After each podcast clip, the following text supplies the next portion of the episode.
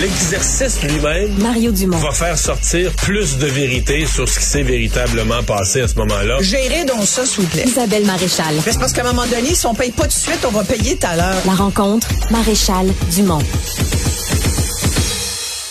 Isabelle, j'ai même pas arrangé ça avec le gars des vues, et pourtant, là, ça fait comme trois entrevues de suite, trois segments de suite, ben, qu'on parle d'environnement.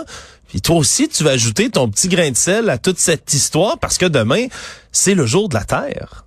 Oui, demain c'est le jour de la Terre. C'est une initiative euh, qui a pris naissance le 22 avril 70 au Wisconsin aux États-Unis. Euh, c'est une manifestation étudiante là, qui voulait justement, donc il y a 53 ans, nous rappeler à quel point ce qui s'en venait allait être important. En 71, donc il y a 52 ans, l'ONU a proclamé officiellement le 22 avril comme jour de la Terre.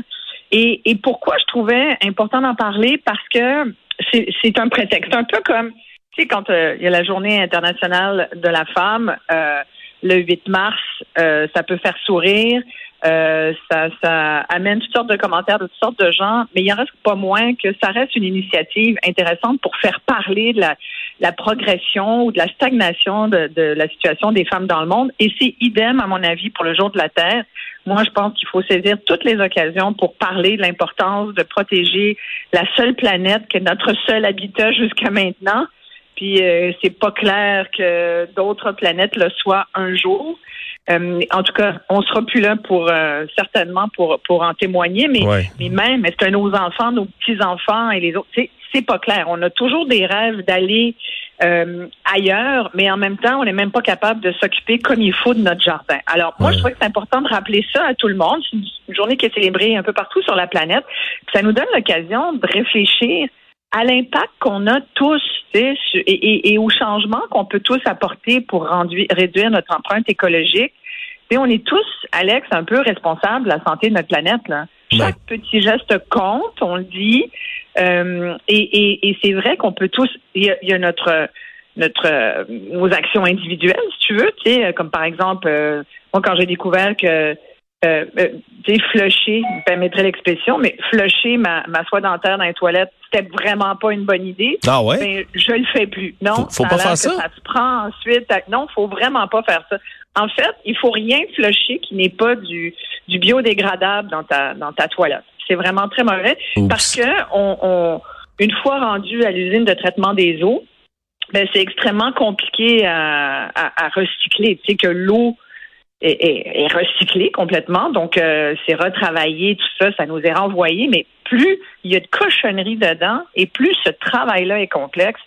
Et on est en train de construire une nouvelle usine de traitement des eaux à Montréal là, qui nous coûte d'ailleurs un petit bras. Fait que c'est sûr qu'il faut y penser à ces gestes-là parce que c'est à la fois écologique et économique de, de poser certaines actions. Après, il y a nos actions individuelles qui sont aussi de de, de mieux recycler, de, de, de composter, euh, de faire attention à ce qu'on achète parce qu'on est on est des consommateurs de toutes sortes d'affaires, de cartons, de boîtes, le prêt à Ouais. manger qu'on nous livre en boîte, le Amazon qu'on nous livre, des petites affaires qui viennent dans une grosse boîte. Euh, là, on vient d'interdire le plastique à usage unique pour certains euh, produits, puis je pense que ça va s'étendre.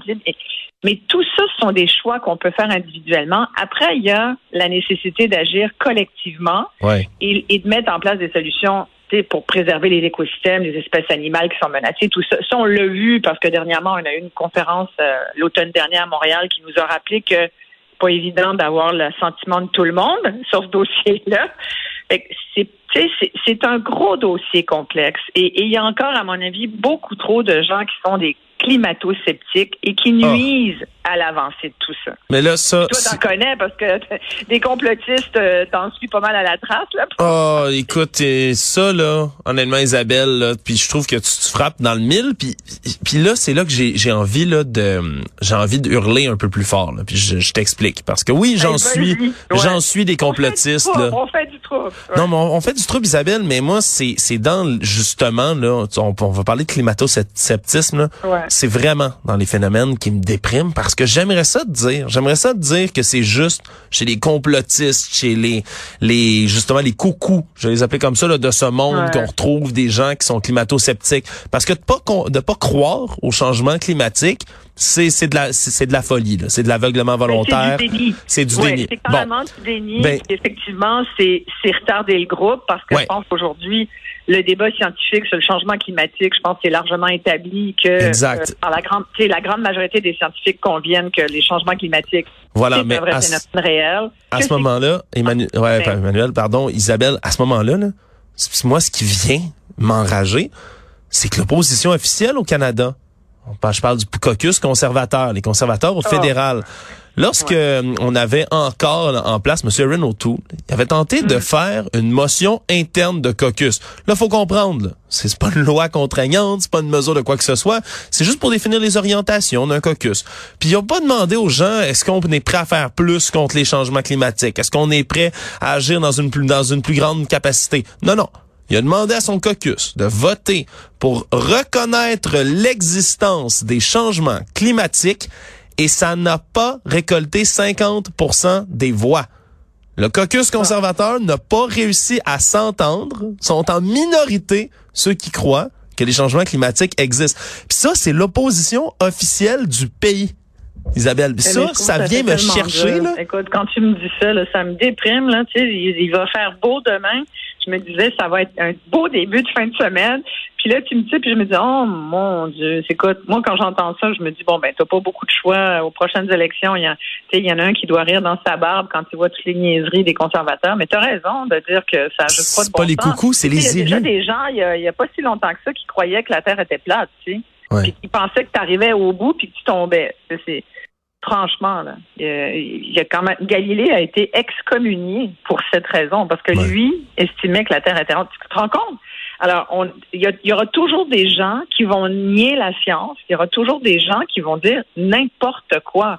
Mais mais c'est tellement documenté, Alex, que aujourd'hui, il faut dire les choses comme elles sont.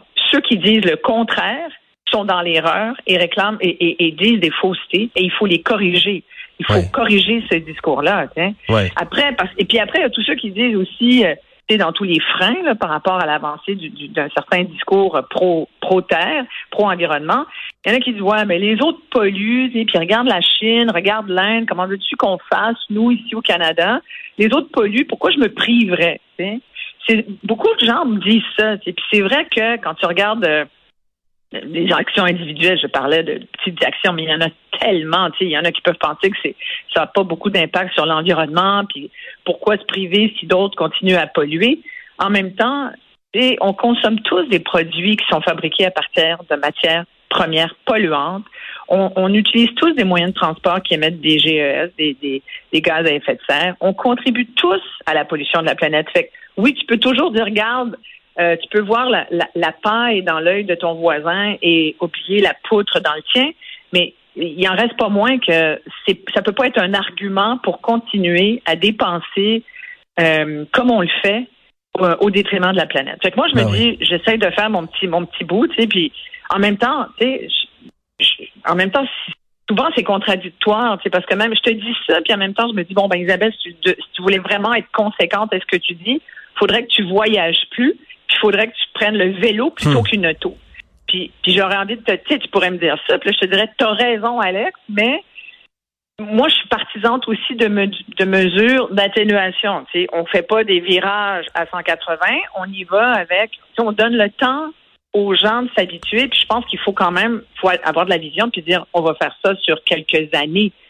Mais, mais ce qu'il faut arrêter à tout prix aujourd'hui, c'est la négation de, ce, ce- de cet enjeu environnemental, l'enjeu de, de, euh, du climat, du réchauffement de, de- et de la perturbation. C'est les perturbations. Regarde ce qu'on a vécu, ne serait-ce que depuis les dernières semaines. Ouais, a les bombes météo, hein. Hein? On a eu l'été à 25 degrés samedi dernier. Là, ça a été une semaine de schnout, il faut quand même le dire. Là, demain, il va faire super beau, puis dimanche, on est en alerte inondation. Euh, ça fait beaucoup. Et moi, Ouais. j'ai eu l'occasion de, de produire une série qui s'appelait Méchante météo il y a quelques années. Euh, je pense qu'elle est disponible euh, en ce moment sur Internet. Et là-dedans, je, je montrais des cas où des gens avaient subi la météo au Québec. Que, ça, que ça soit la foudre, euh, des, des, des tornades à Gatineau, il y en a chaque année de plus en plus. On n'avait pas ça avant. On n'avait vraiment pas ça, tu sais. euh, des inondations, des, des glissements de terrain. Au Québec, on est un peu, on a un petit peu tout le cocktail de ces perturbations météo-là. Alors, c'est difficile. Aujourd'hui, j'entends que des Québécois soient pas au courant de ça ou ni ça. Moi, je me dis, là, non là, euh, tu joues euh, contre mon équipe. Là. Hum. Puis après ça, moi, je, je trouve un élément qui est tellement important, c'est euh, comment on traite médiatiquement aussi ces histoires-là. Parce que, tu sais, par exemple, ce matin, l'ONU, là, puis l'Organisation météorologique mondiale, l'OMM des Nations Unies, ont tiré la sonnette d'alarme par rapport à la fonte des glaciers. Ça bat des records en ce moment. Puis on a même été extrêmement pessimistes. Là, ils ont dit aujourd'hui qu'avec, à moins de trouver un moyen de d'éliminer du CO2 dans l'atmosphère que la fonte des glaciers peut pas être stoppée. Puis on s'entend, les technologies de captation de carbone, à part planter des bons vieux arbres, puis on le sait, Justin Trudeau est pas prêt de planter ces 2 milliards qu'il a promis, mais on n'a pas vraiment moyen d'en retirer du CO2 de l'atmosphère. Il y en a des nouvelles comme ça qui sont, puis presque toutes les ben, nouvelles qui nous parviennent sont alarmantes. oui, tu as raison, puis je l'ai vu, l'alerte de l'ONU sur la fonte des glaciers qui, qui bat des records, puis moi, je, ce que j'ai moins aimé dans le discours, puis, le discours de l'ONU dernièrement, je le trouve très, très, très alarmiste. S'il y avait même un degré au-delà de l'alarmisme, je, je, te, je, te le dirais. Ouais. S'il y avait un mot pour ça, parce que quand ils disent la partie est déjà perdue, ben là, dis-moi pas ça, parce que tu sais, moi je veux, là, je veux vraiment faire tout ce qu'il faut. Je suis une consommatrice citoyenne engagée pour protéger notre planète. Mais dis-moi pas qu'on a perdu d'avance la, bataille. Parce ben, cette bataille-là, Moi, le fatalisme environnemental ou le fatalisme climatique, ça, je refuse ça. Je pense qu'au contraire, moi, je pense qu'il n'est jamais trop tard pour bien faire. Oui, ça fond. Oui, nous, on le sait, au Québec, on a le pergélisol, qui est un très, très bon exemple, euh, qui, est, qui est cette partie dans, dans la couche euh, de la Terre qu'on voit fondre. On voit aussi toutes sortes, on le voit parce qu'aujourd'hui, on a des espèces animales qui sont rendues en ville alors qu'elle se tairait beaucoup plus au nord avant. Fait mais de dire que c'est que c'est perdu d'avance puis qu'on va tous mourir tout à l'heure, hmm. je trouve que ça c'est c'est pas euh, ça fait même c'est même pas éducatif, tu veux, c'est juste fataliste et puis et puis moi, ça m'aide pas. Ça m'aide pas à, mieux dormir. Ça aide pas personne non plus, Isabelle. Puis c'est là que j'en profitais pour faire euh, faire de la publicité pour un autre média que le nôtre, Isabelle. C'est rare que je ben, fasse ça, mais je vais en faire.